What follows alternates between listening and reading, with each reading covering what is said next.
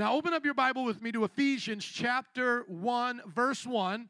We've been going through the whole book of Ephesians. We are in chapter 2. We're actually going to be talking about verse 10. But to get you to understand chapter 2, verse 10, I want to review all the way back from Ephesians 1, verse 1, the entire portion that we've gone over since February. If you're ready, somebody say, I'm ready. I'm going to believe God that I can do this in the next 80 minutes. How many believe I can do it? Just a little bit short than an hour and a half. You guys ready for an hour and a half message? No, I'm kidding, half kid. We'll see where we end up. We'd have a wonderful, had a wonderful time in the first service, and I think you'll enjoy it here as well. Ephesians chapter 1, verse 1. Paul, an apostle of Christ Jesus, by the will of God, to God's holy people in Ephesus, the faithful in Christ Jesus. Grace and peace to you from God our Father and the Lord Jesus Christ. So here we go. This is what God told us to study verse by verse starting in February of this year. We are now, like I said, in Ephesians chapter 2, verse 10, learning about being made God's masterpiece. I want to review all of this so to catch some people up who have just joined with us since February, and then for all of us to understand understand how powerful chapter 2, verse 10 is because the book of Ephesians was meant to be read in one sitting. I read the Bible every single day. I make sure to put my face in his book more than Facebook. Are you listening? And so, if y'all are reading your Bible every single day, you can read the whole book of Ephesians in 20, 30 minutes just at one sitting or multiple times throughout the week. I am asking you to do that so that you can learn from the Bible. Many sermons from pastors come with one one verse from the Bible and then a whole lot of their stories. I could tell you about how I watched my dog die. Oh, got hit by a car right in front of me. Oh, and the car didn't stop. I could tell you a sad story about a dog and then tell you about how it changed my life, but it really didn't. But, anyways, I could tell you all that and just put one little verse on there, one little verse that would make me feel special. He promised never to leave me nor forsake me. So, even though my dog died in front of me and nobody cared, Jesus is still with me. Go home, congregation, and live that message out this week. I could do that, or I could teach you the Word of God. God. When I teach you the Word of God verse by verse, I am literally in the apostolic tradition of Paul. Paul is an apostle. He was once a Jew that was persecuting the Christians, but he had an encounter with God and became an apostle. An apostle is a church planter, someone that starts churches. He then had the churches throughout that region begin to have elders and deacons make new disciples. When he traveled to the next church, he had to send letters to the previous churches churches to teach them how to have church. The churches are, uh, the letters are the names of the cities. Ephesians is in the city of Ephesus, Corinthians is in the city of Corinth. And so what we learn is that Paul had an assignment. Do you know your assignment? Do you know what you're supposed to do? See, Paul was an apostle by the will of God. I should be able to look around here and ask you, what is the will of God for your life? Andrea should be able to say, I'm a teacher by the will of God. I'm a mother by the will of God. You should be able to say that. Ishmael should be able to say, I'm a construction worker, a project overseer by the will of God. My wife should be able to say, I'm a stay at home mom by the will of God. All single folks should say, I'm dating this person by the will of God. Paul lived by the will of God. The people are in Ephesus, and you may get disconnected because it's 2,000 years ago and ancient people, but I think you can relate to them. You know what they used to like to do? They used to like to watch sporting events and the Roman gladiators and all of that. You like to watch sporting events? They also used to like to drink and party. Anybody here ever drink and party and do all those kinds of things? They also used to do crazy stuff like have temple prostitution. Anybody ever go to a temple and have a prostitute and do it in the name of your religion? Well, I guess they're a little more crazier than you. They actually had those things at that time. And you know what? They gave their hearts to Jesus. Paul preached to them and they gave their heart to Jesus. So Paul the apostle is writing them a letter, and this letter is called Ephesians because it's named after their city and it's an epistle. Apostles write epistles, those are letters to the people. In the New Testament, you have Matthew, Mark, Luke, and John. Those are four gospels. You have the book of Acts, which is an historical account of the travels where the apostles went and started churches. You can learn about the city of Ephesus coming to Jesus in the book of Acts, and then we have the book of Revelation at the end as a as a prophetical book. But all the books in between, Romans, First and Second Corinthians, First and Second Timothy, uh, Titus, and so forth, are epistles that are written to the churches, and the majority of them are written by Paul. Now, listen to what he says about these people who used to literally have sex parties in their temples, who used to party uh, until they couldn't, they would puke their food up to party some more, puke again. Look at what he calls them here. He says, to God's holy people. That is the Greek word hagios, where we get the word saint, as we can learn in the, in the uh, King James translation, to the saints who are at Ephesus. And he's not talking about the New Orleans football team. He is talking about those people are now saints. Well, what has happened to them? They are now the faithful in Christ Jesus. Everybody say, in Christ Jesus. Thank you. And so, when we started the sermon uh, series in the book of Ephesians, I wanted to give you a theme to understand the entire book of Ephesians, all six chapters. And the theme is in Him, in Christ Jesus. Notice how I put it in bold there, and especially as you start to go through this chapter with me today, notice how many times it says in Christ Jesus, in Him. So, we are God's holy people because of what we've done? No, but because of what Christ has done. So, imagine if your uncle was Bill Gates, and he said, As long as you're in relationship with me, you get to have an inheritance. You get to have my wealth. I'll give you the keys to the Mercedes or whatever car he drives. As long as you're in relationship with Bill Gates, you have all that Bill Gates has. As long as you are in relationship with Christ Jesus, you are holy. You're no longer a sinner. You're not an ain't, you're a saint. You're no longer the naughty by nature. You're the person that's made in the divine nature and you're faithful. Somebody say, I'm faithful. Now, notice here he says, Grace and peace to you from God our Father and the Lord Jesus Christ. He is teaching us the Trinity right here as he gives the common Christian greeting. The Jewish greeting was Shalom Aleichem. Everybody say Shalom Aleichem. Shalom Aleichem is the Hebraic way of saying peace be unto you.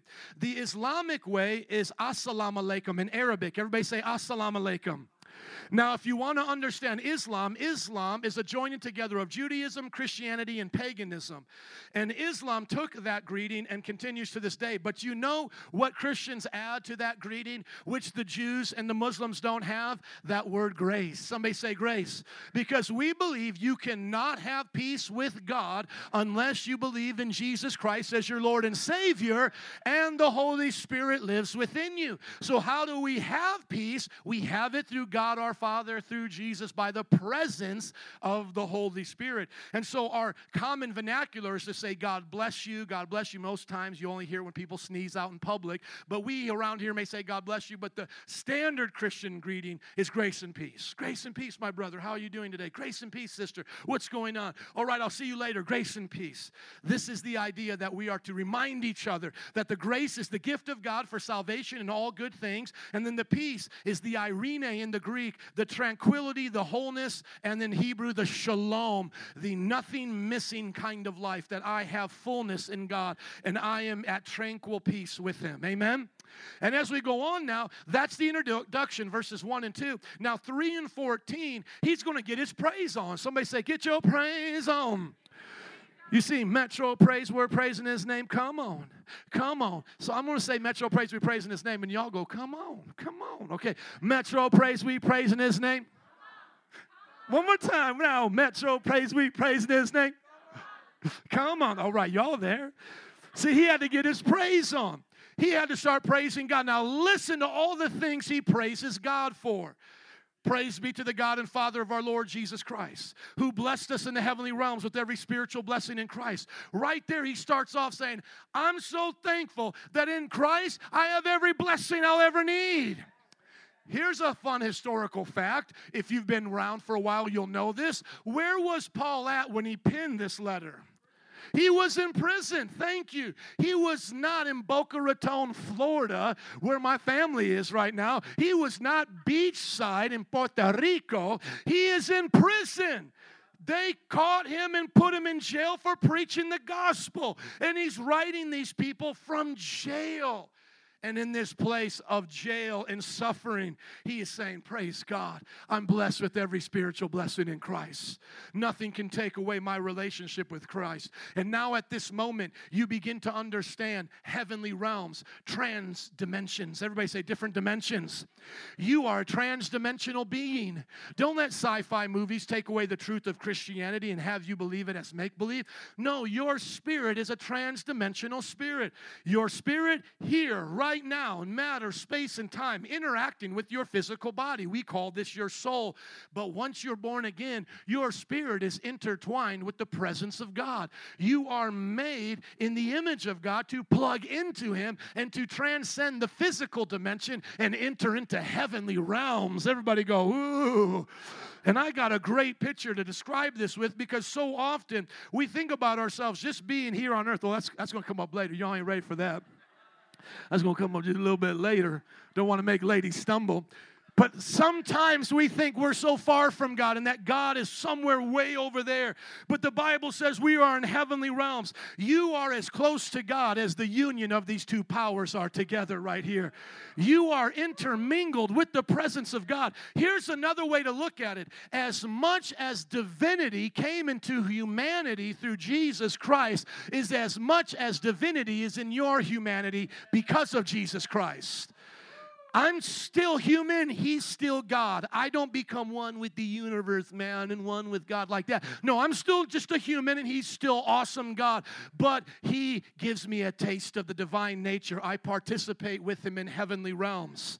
Well, that's what I think the Bible says. Why don't you draw a picture if you can do better? But I think this kind of says it, doesn't it? Who blessed us in heavenly realms with every spiritual blessing in Christ. Christ is in heavenly realms, seated, seated next to the Father, is he not? And if I'm with him, then I must be there as well. But my body is here. Oh, what a mystery that is. Oh, but it gets revealed when we begin to understand the nature of the Spirit. The nature of the Spirit is not limited to matter, space, and time. Otherwise, it would be a physical object. But it is a non physical object. The Spirit isn't something you measure, isn't something you weigh. How much do your thoughts weigh? You ever measure those? I know some people are deep, and some people may have a deep mind, but can you measure the depth of your mind with a ruler? You can't. It's not in matter, space, and time. And so Jesus transcends matter, space, and time, matter, space, and times, and lets us get a taste of heaven here on earth. Can I get an amen? And so that's what Paul is praising God for. And then look at what he says as he continues on. Um, excuse me, go back up to chapter one. Let me show you here that Paul doesn't stop just with saying every blessing. He's now going to list out every single blessing. I was talking to my children. I said, What are you thankful for? And, and they literally like paused and they were like, I'm thankful for the house. And I was like, wow, it took you a long time. So, so seriously. And then, and so serious. And then I went to the next one. What are you thankful for? Uh, mom and dad. Okay, you are awesome. It only took you 20 seconds. You know, and then I went to him and I go, I'm thankful for my eyes. I'm thankful for my feet. I'm thankful for my ears. I'm thankful for my hair. I'm thankful for my bed. I'm thankful for pillows. I'm thankful for sheets. I'm thankful for showers. I'm thankful for hot water. I'm thankful for my car. I'm thankful for tires that work on my car. I'm thankful for air conditioning. I'm thankful for heat. I'm thankful for my iPad, my computer. I'm thankful for the TV. I'm thankful for my wife. I said, You see how easy it is once you get started and you start to understand understand you don't deserve any of this and that by God's grace, He's blessed you with all of this. And you see, it's the same way with Paul. He's like, I'm not just going to end it at verse 3. I'm going to tell you all what you should be thankful to about. For He chose us in Him before the creation of the world to be holy. You all better be thankful He made you holy and blameless in His sight. Can I hear an amen? He did that in love. You should be thankful for that. So if I ask you today, what are you thankful to God about? Oh, I'm thankful for heaven. Can you think of anything else? I'm thankful I'm holy. I'm thankful I'm blameless. I'm thankful I'm made righteous. I'm thankful that the Holy Spirit dwells within me. I'm thankful for over a thousand promises in the Bible coming to pass. I'm thankful for my church. I'm thankful for my family. You know, you should understand those things that God has given you. I'll be going back and forth to these pictures, but I want you to see this.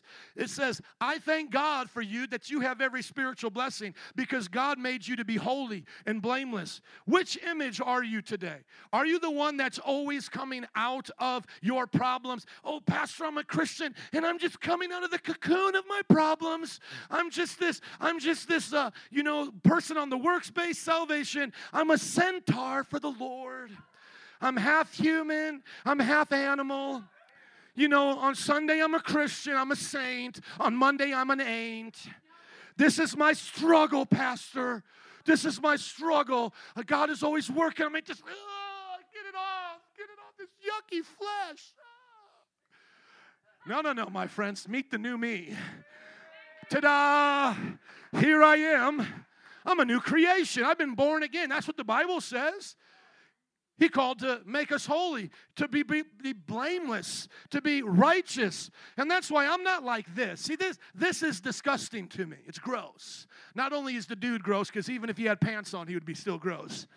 He's just a weird dude making a weird face. And I don't want to go further than that. Somebody got weird fetishes online making pictures like this.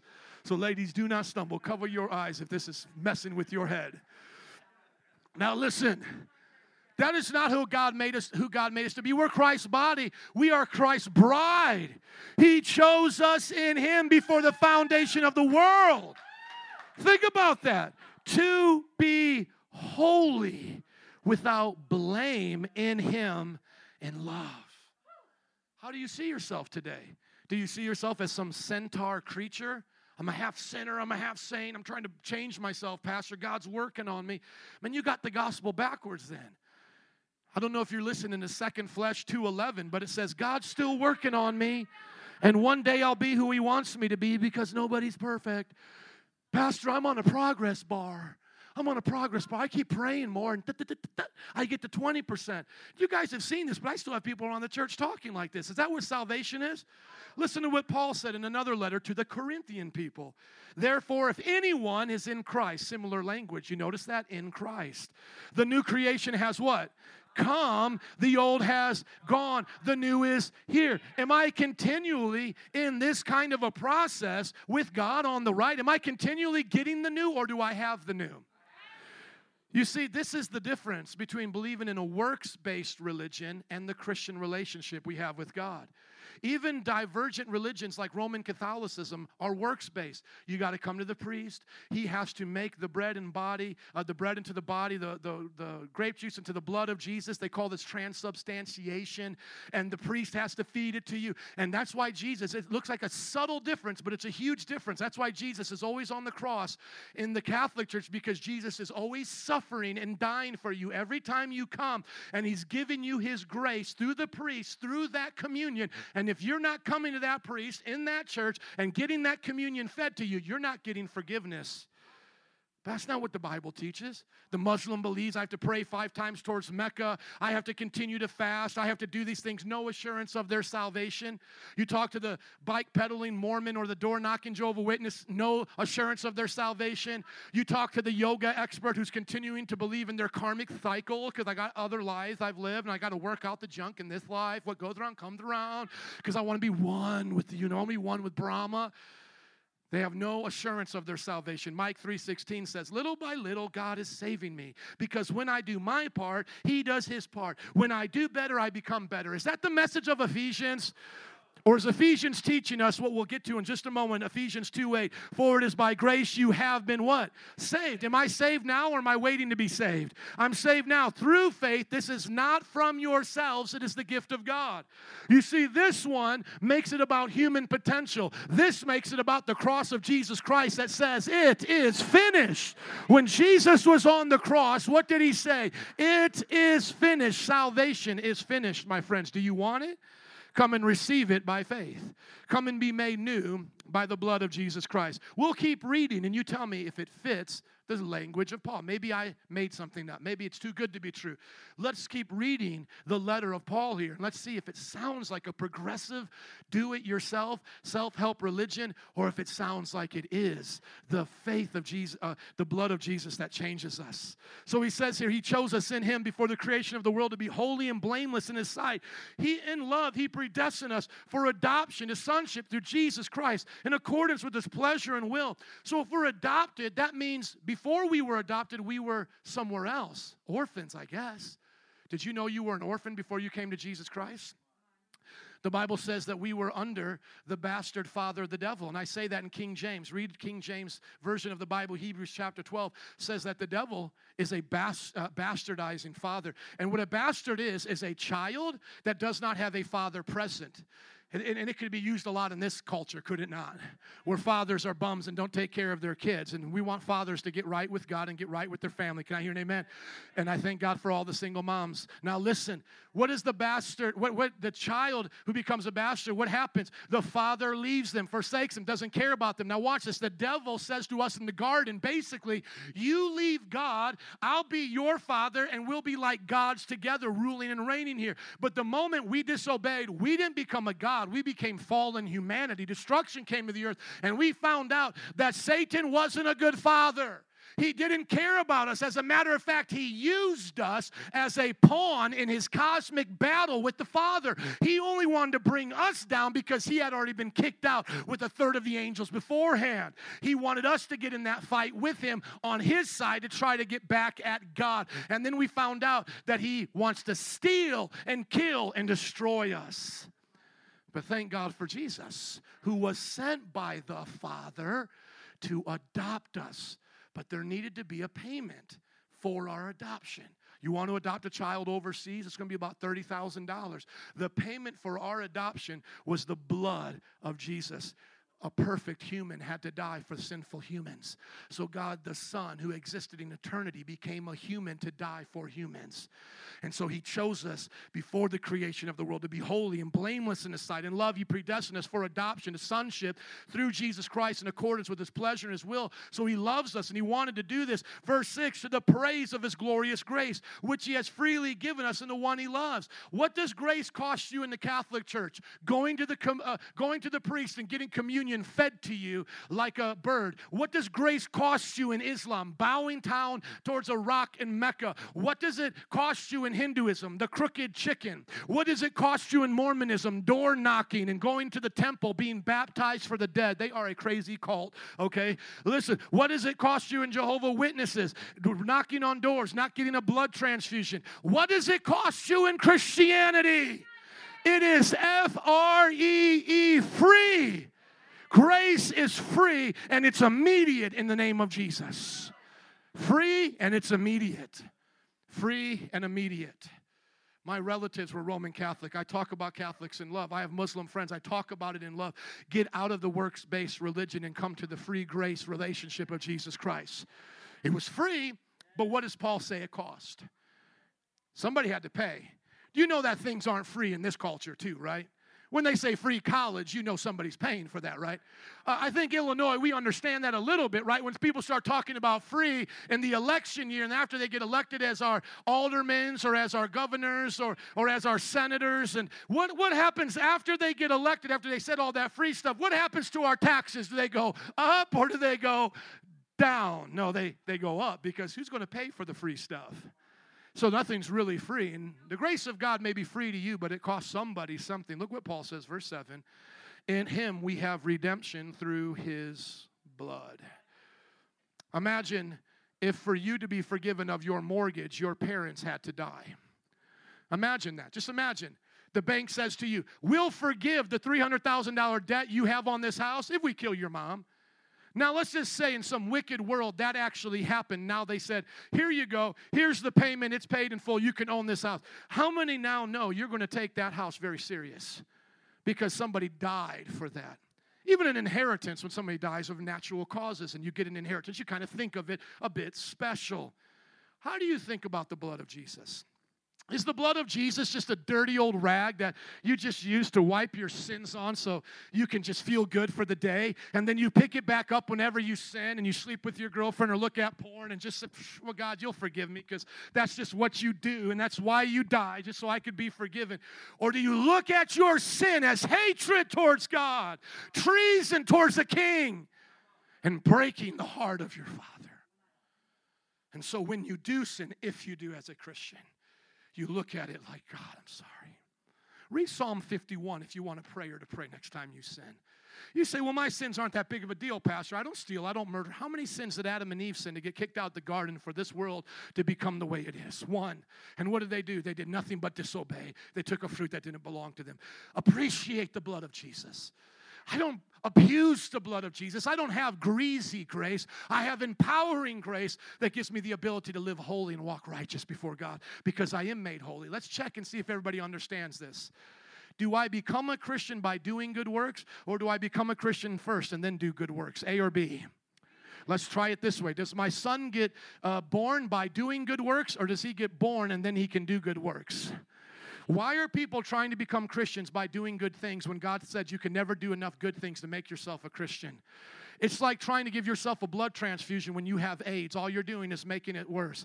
It's like trying to fix a problem that you yourself have created, like in a computer, like a broken hard drive trying to fix itself. You can't fix yourself. You need to be fixed. You need to be saved. And then guess what? Then you can do good things. Then you can do holy things.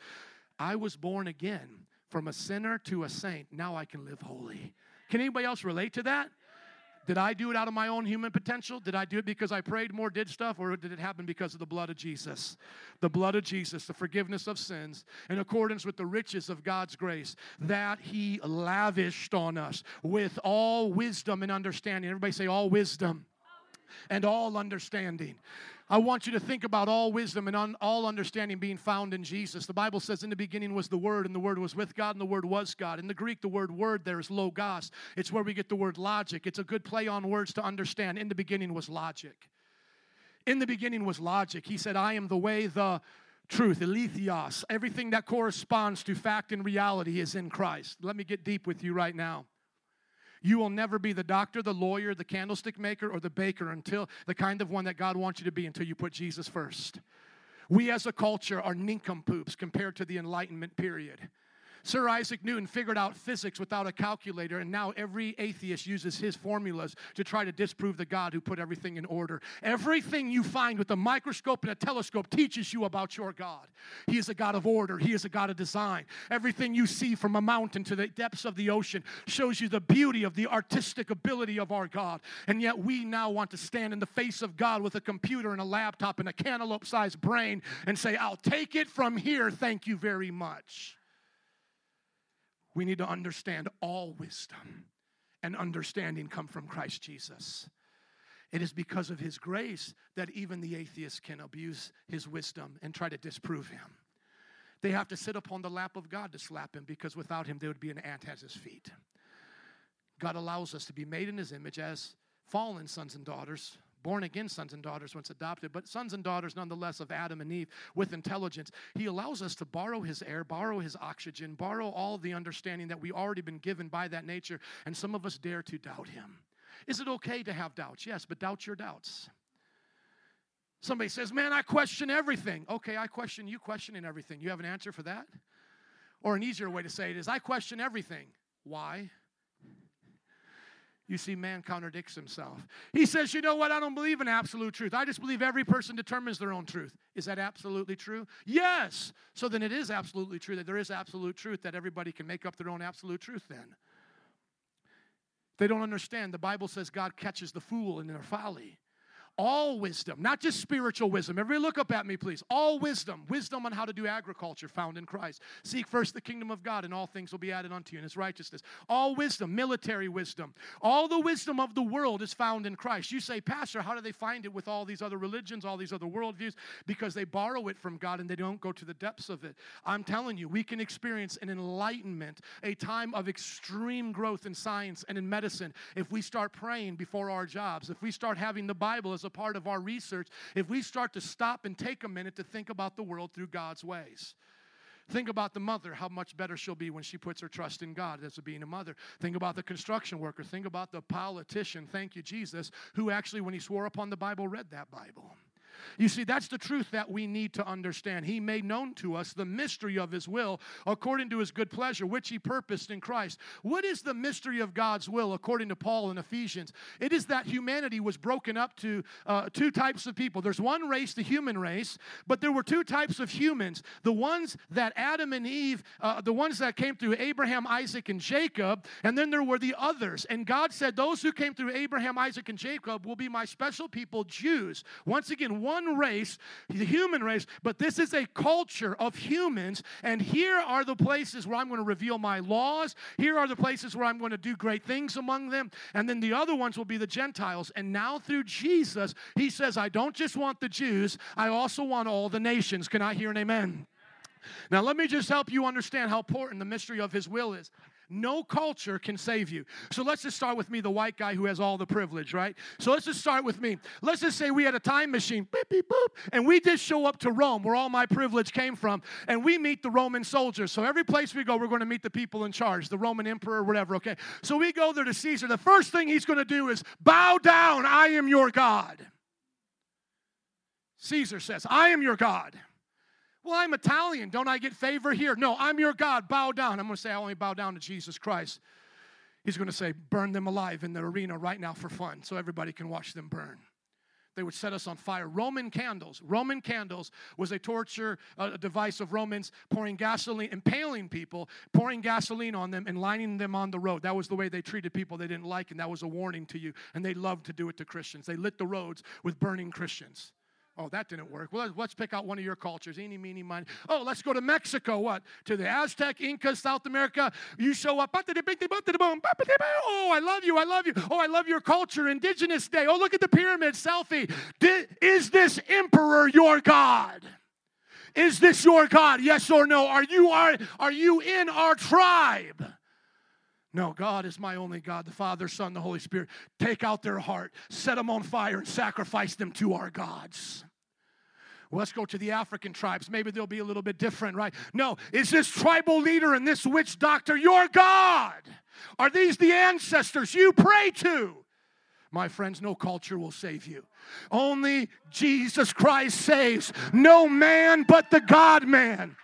I'm here today to tell you the mystery of God's will is that Jesus said, Go into all the world and preach the gospel to everyone who believes they shall be saved.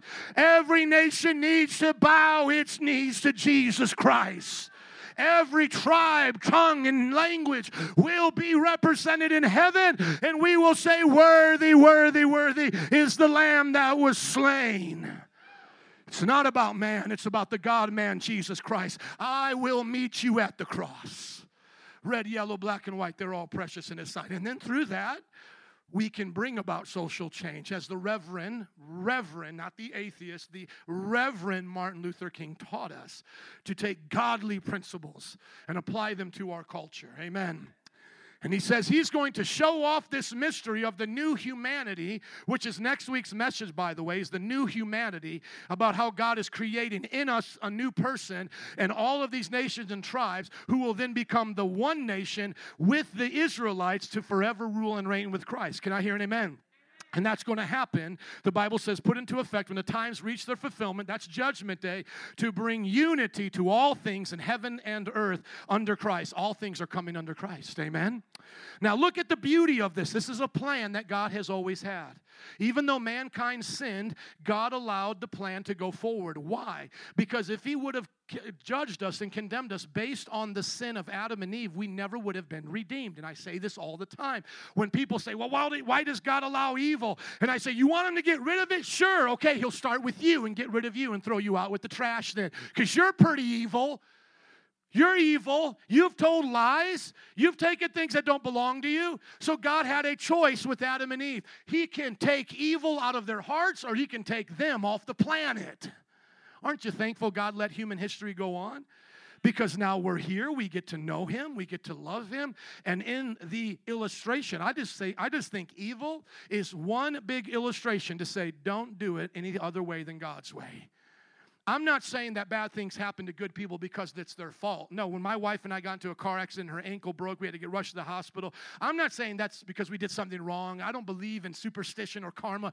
Bad things happen to good people all the time. But what it teaches us is, is that we weren't meant to be in a world where legs get broken. We weren't meant to be in a world where people steal our minivan out the back parking lot. We were meant to be in a world of perfection. But we, as Adam and Eve, the human people, decided to choose sin and be in charge. And this is what it looks like when we're in charge charge. So now Jesus came to die on the cross so he could be in charge and not send us all to hell. And whoever lets him be in charge gets to rule and reign with him for eternity. So the kingdom of God, that's what we're supposed to pray. Thy kingdom come, thy will be done on earth as it is in heaven, starting with me to go through me. Can I hear an amen?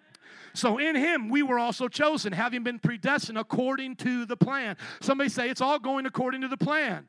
God is not freaking out. It's all going according to the plan, who works out everything in the conformity with the purpose of his will. It's God's will that sinners go to hell. That's going to work out to his own glory. It's to God's will that saints go to heaven. That's going to work out to his glory. Do you want to be on the sinner side or the saint side? Okay? The Bible also says in Romans, guess where that letter was written to? The people of what? Rome, the book of Romans written to the people of Rome, right?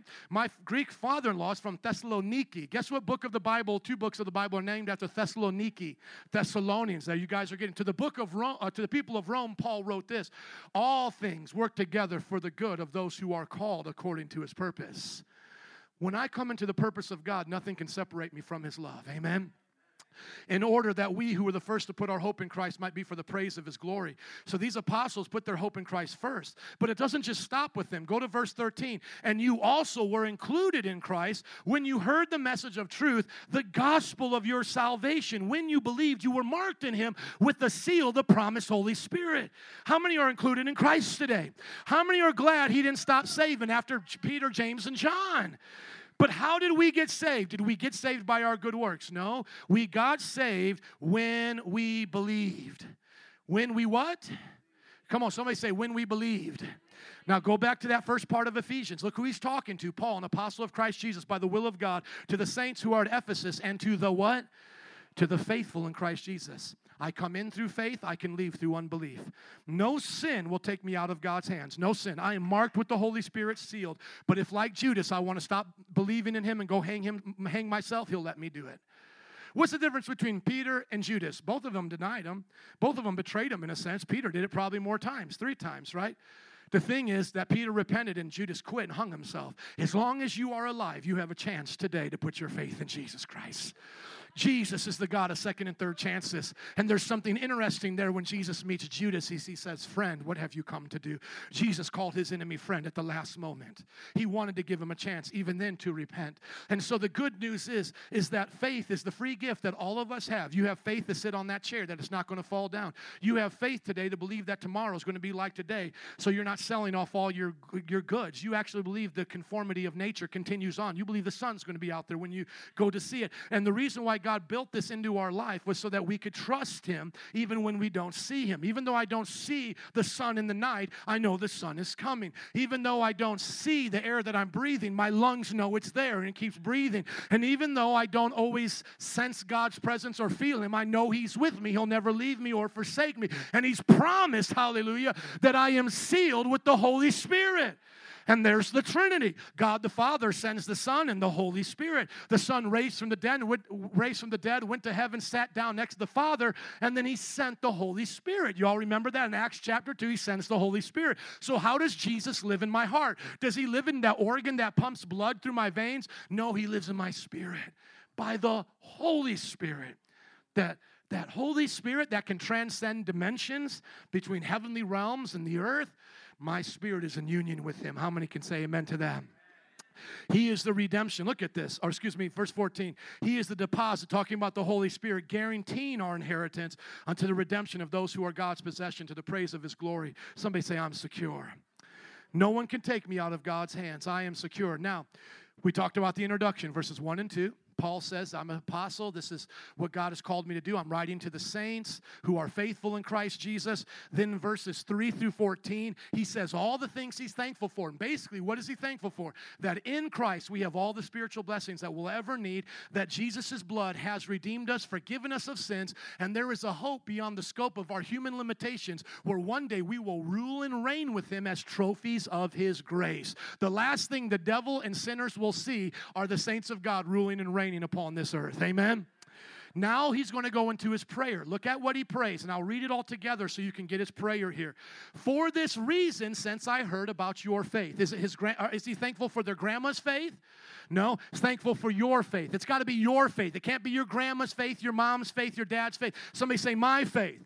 Thank you. He says, Since I heard about your faith in the Lord Jesus and your love for God's people, I haven't stopped giving thanks. Thanksgiving for you, remembering you in my prayers. Now, what is he praying? Listen to what he prays. Keep asking that the God of our Lord Jesus Christ, the glorious Father, may give you the Spirit.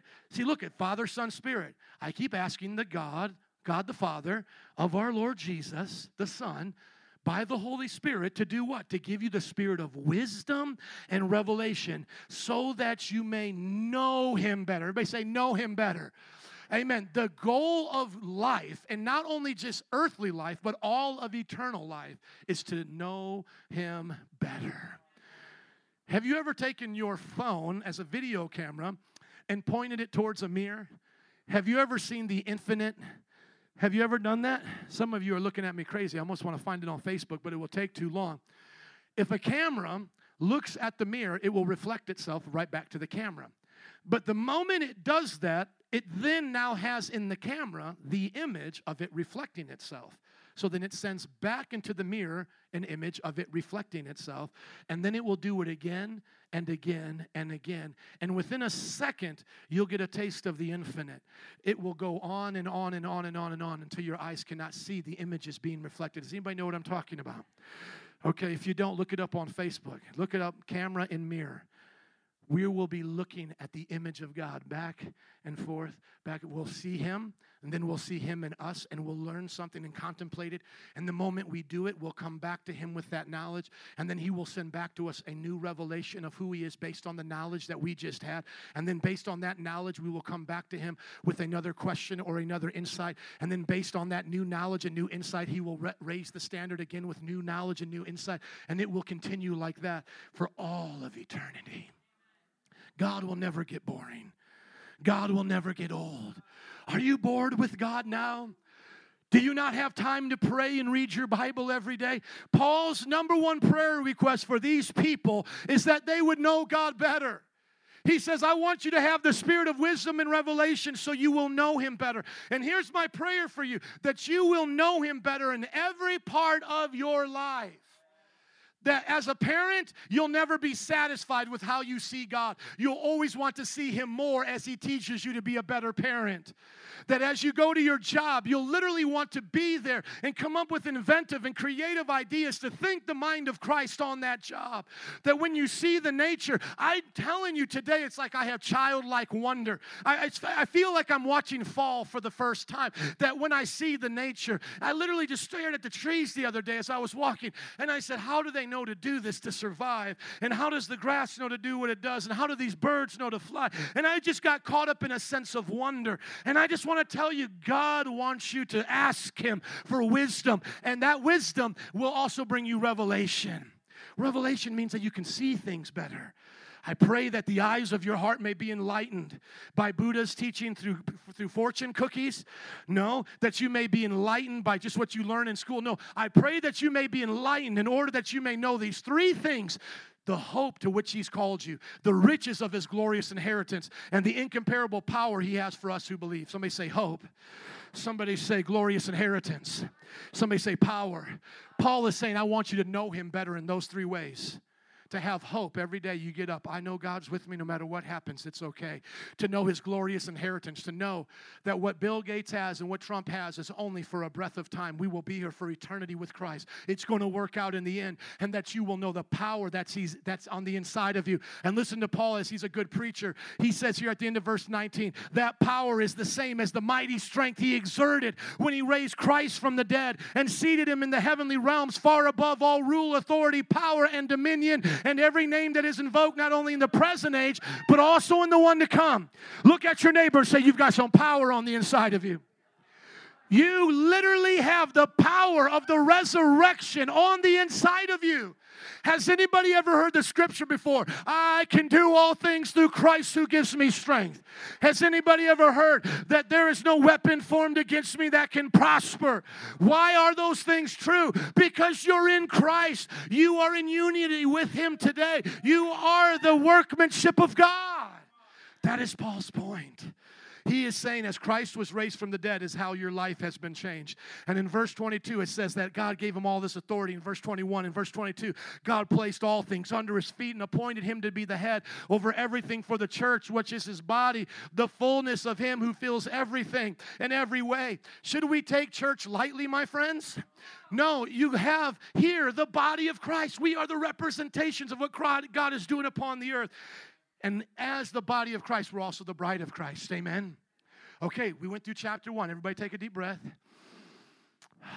Y'all made it. Uh, all I'm doing up here is just sweating and preaching, and you guys are doing all the hard work, right? You had to listen to me for all that time. Man, you guys are awesome.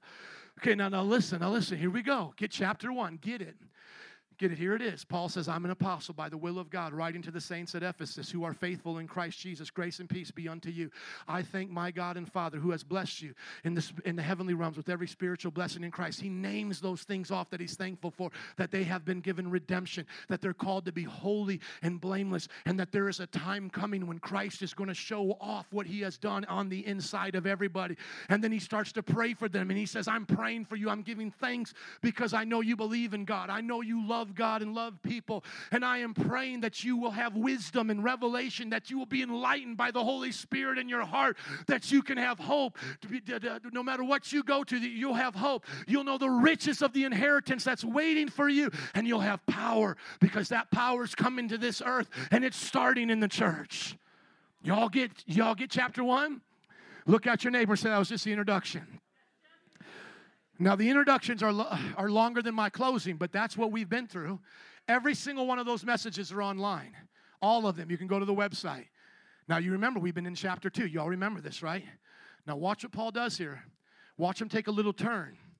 You see, what he's doing is setting up the conclusion of chapter 2, verse 10, which is today's verse. He's, he's setting it up because after this he has another thought. So you could basically, you know, chapters and verses were added by monks as they were translating the scriptures.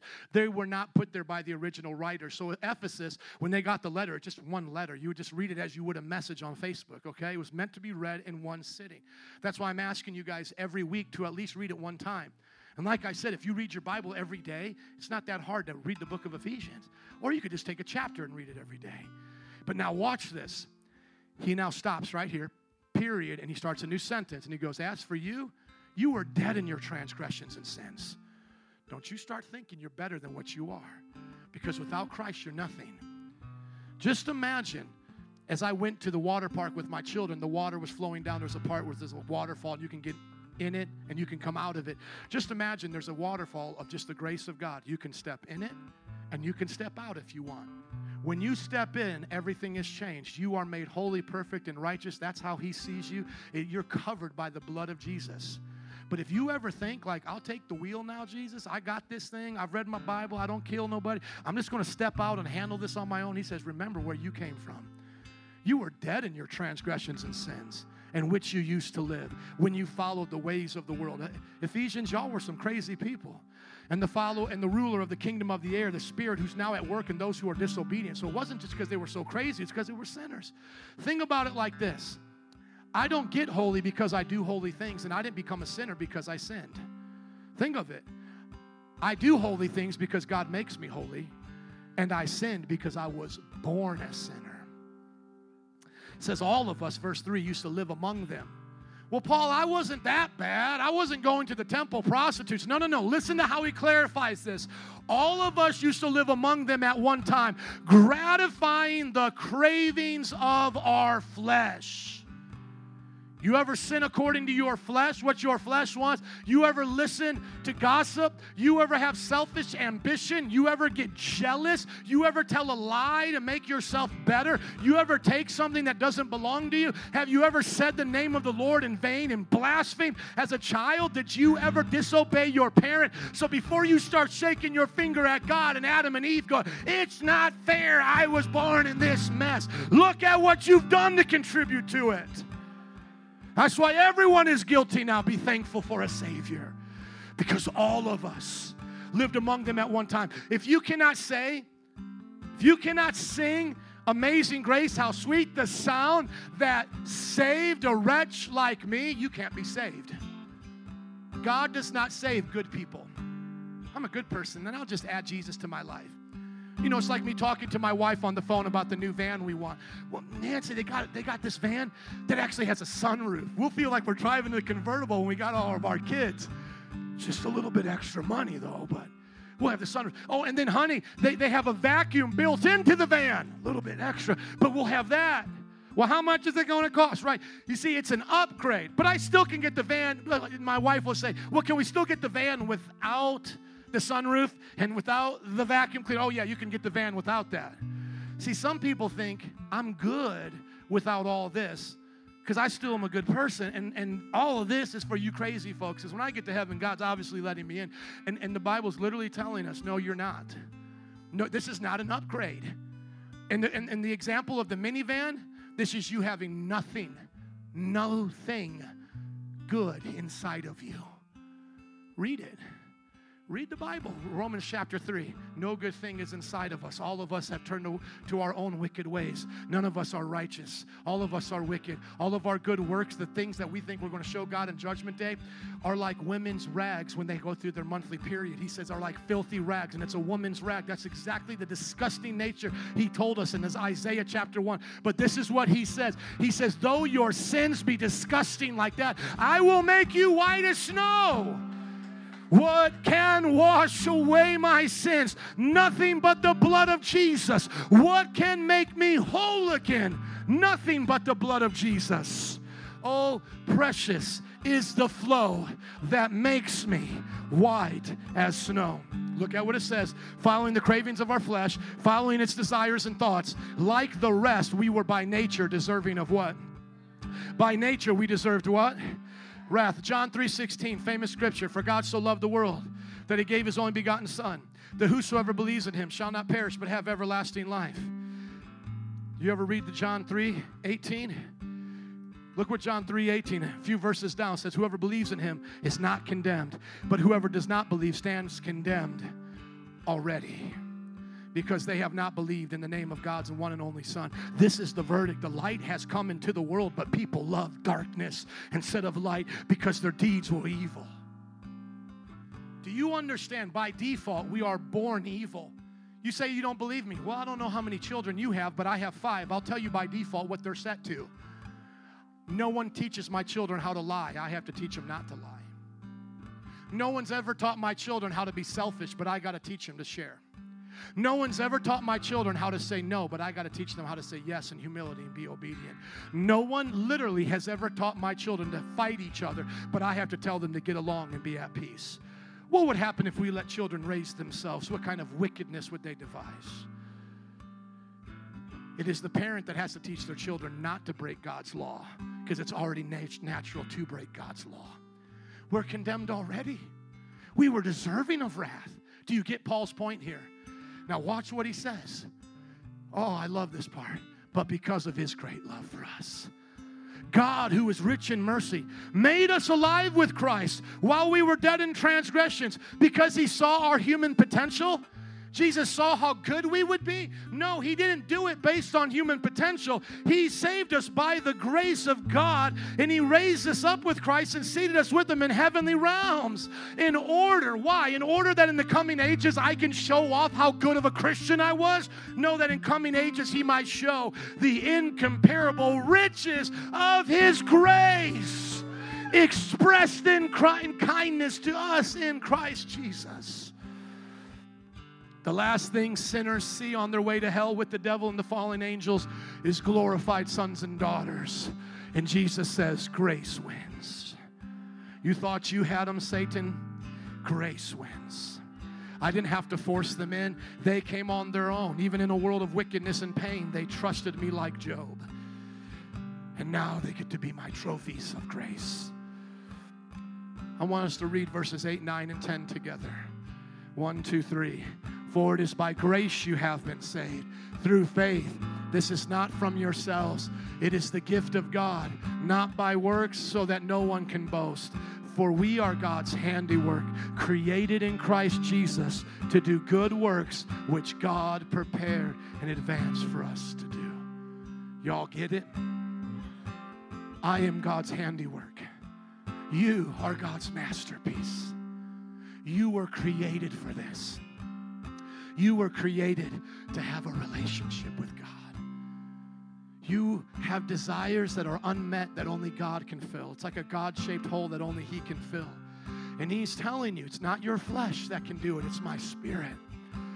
And then we admit we can't do it, God.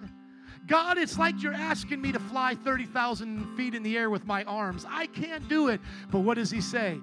Here's a 747. Here's my grace. Hop on in. I'll take you there. All aboard.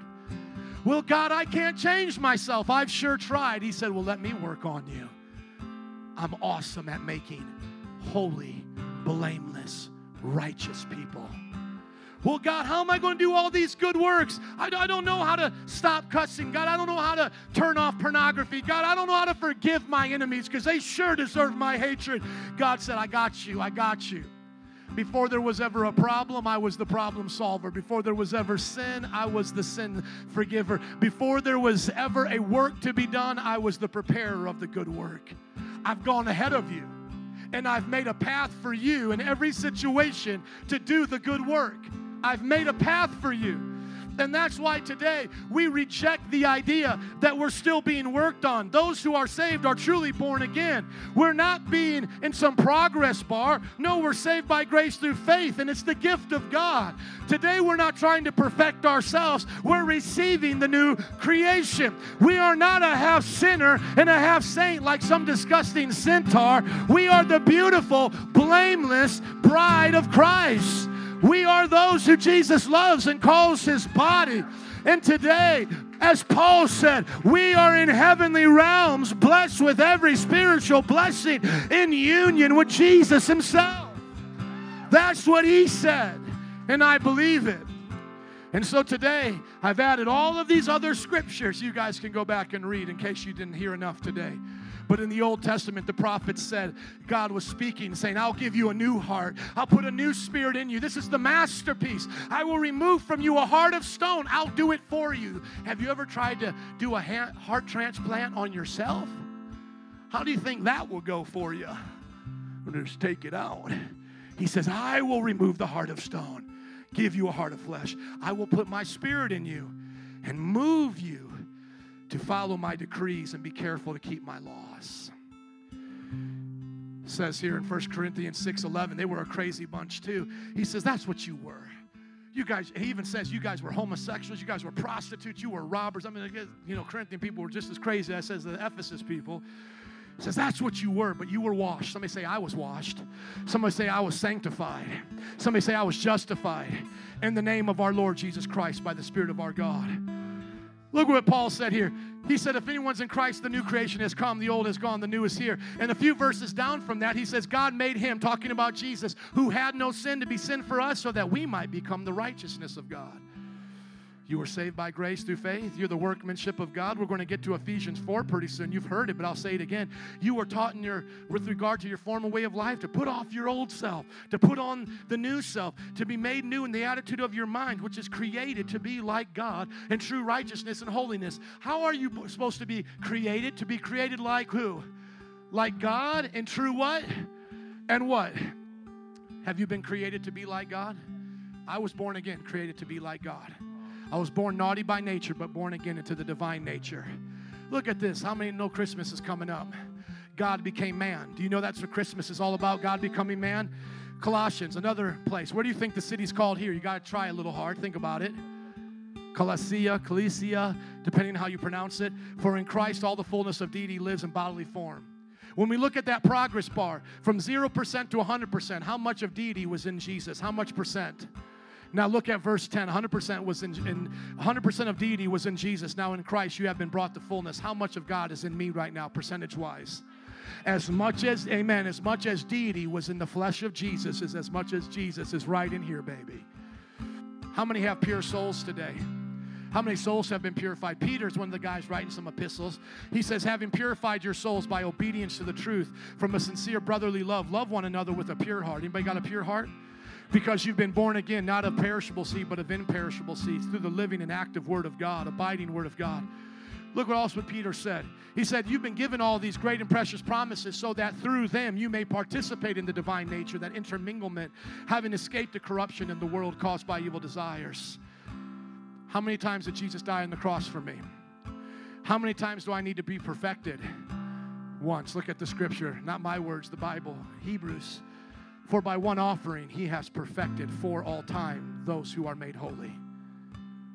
Why don't I have to go to the Mass and see Jesus suffer again and eat his body and literal blood again? Because he only had to die once. He said, It is finished. How many times do I get perfected the first time I was born? Again, by the Spirit. How many times does my son have to be born to be DNA, a son of Joe Wyrostick? One time. That's who I am. Now I'm holy. I'm going to live like it.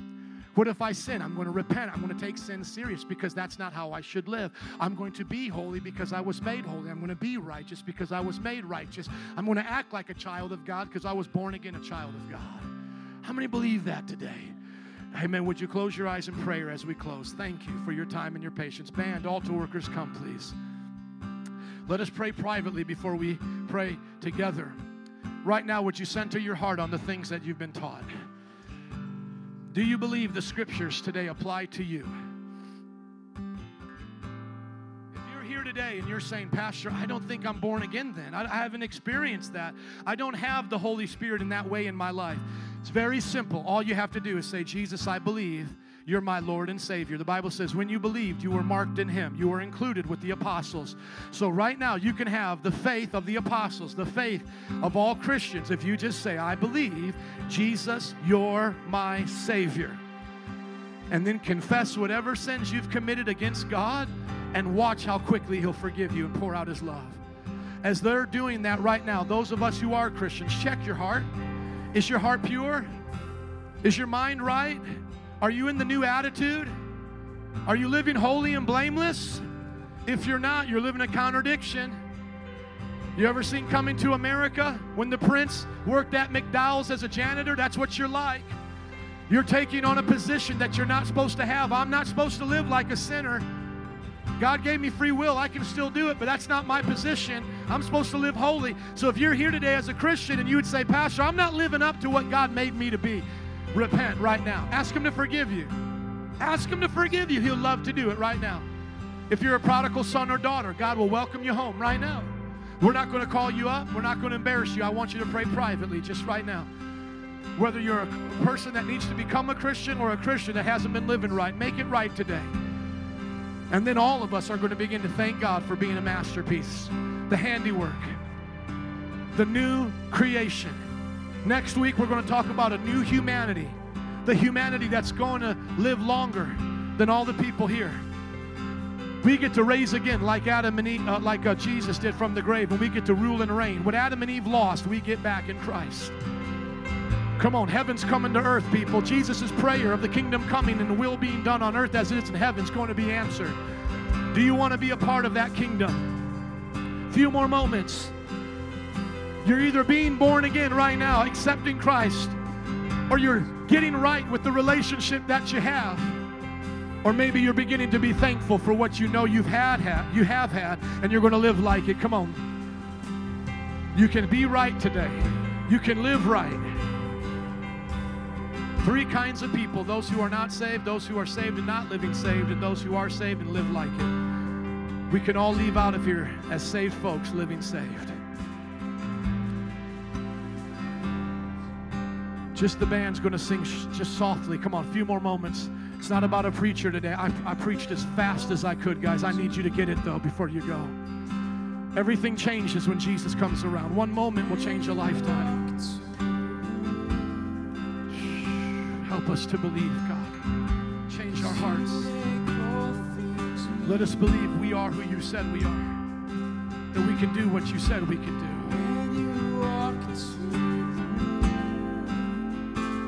Few more times, band, and then we're going to stand up and dismiss. I want everybody to receive Christ today. If I could be thankful for anything, it would be our church. Our church today, all accepting Christ, all living for Jesus. Come what may, I'm God's masterpiece. I believe. I believe, Jesus.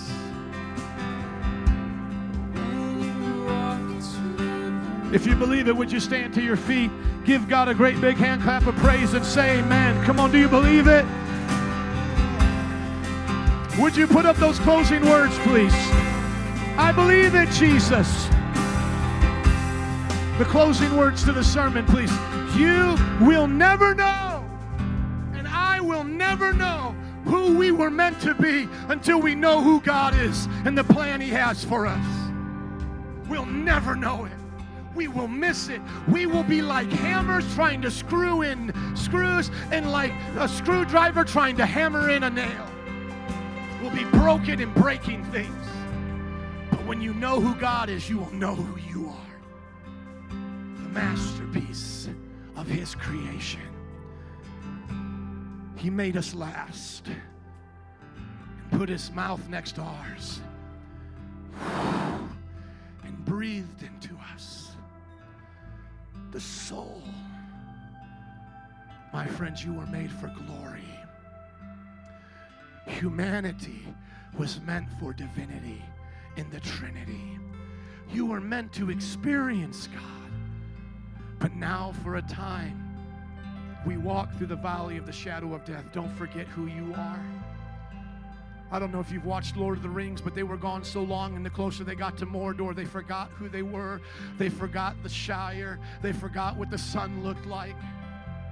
The taste of the air was even wicked. And I feel like so often we get in this world and we forget who we are. We forget where we've come from. We forget what God made us to be. Know God, and you'll know yourself, and you will find happiness and joy that is incomparable to this world. The Bible says, In His presence is the fullness of joy, and at His right hand are pleasures forevermore. Let's close out today. Lord, we thank you that you love us enough to tell us the truth. And you loved us enough to die on the cross so that we could be forgiven. May we all leave out of here as your masterpieces. In Jesus' name. Can you say amen? Just one more time. Come on, amen. God bless you. Slap your neighbor high five and say, I'm the masterpiece of God. God bless you. I'm the masterpiece of God. We're going to sing this song in closing. You can come up for prayer if you'd like us to pray for you, or you can worship. Otherwise, we'll see you at life groups. God bless you. We'll see you soon.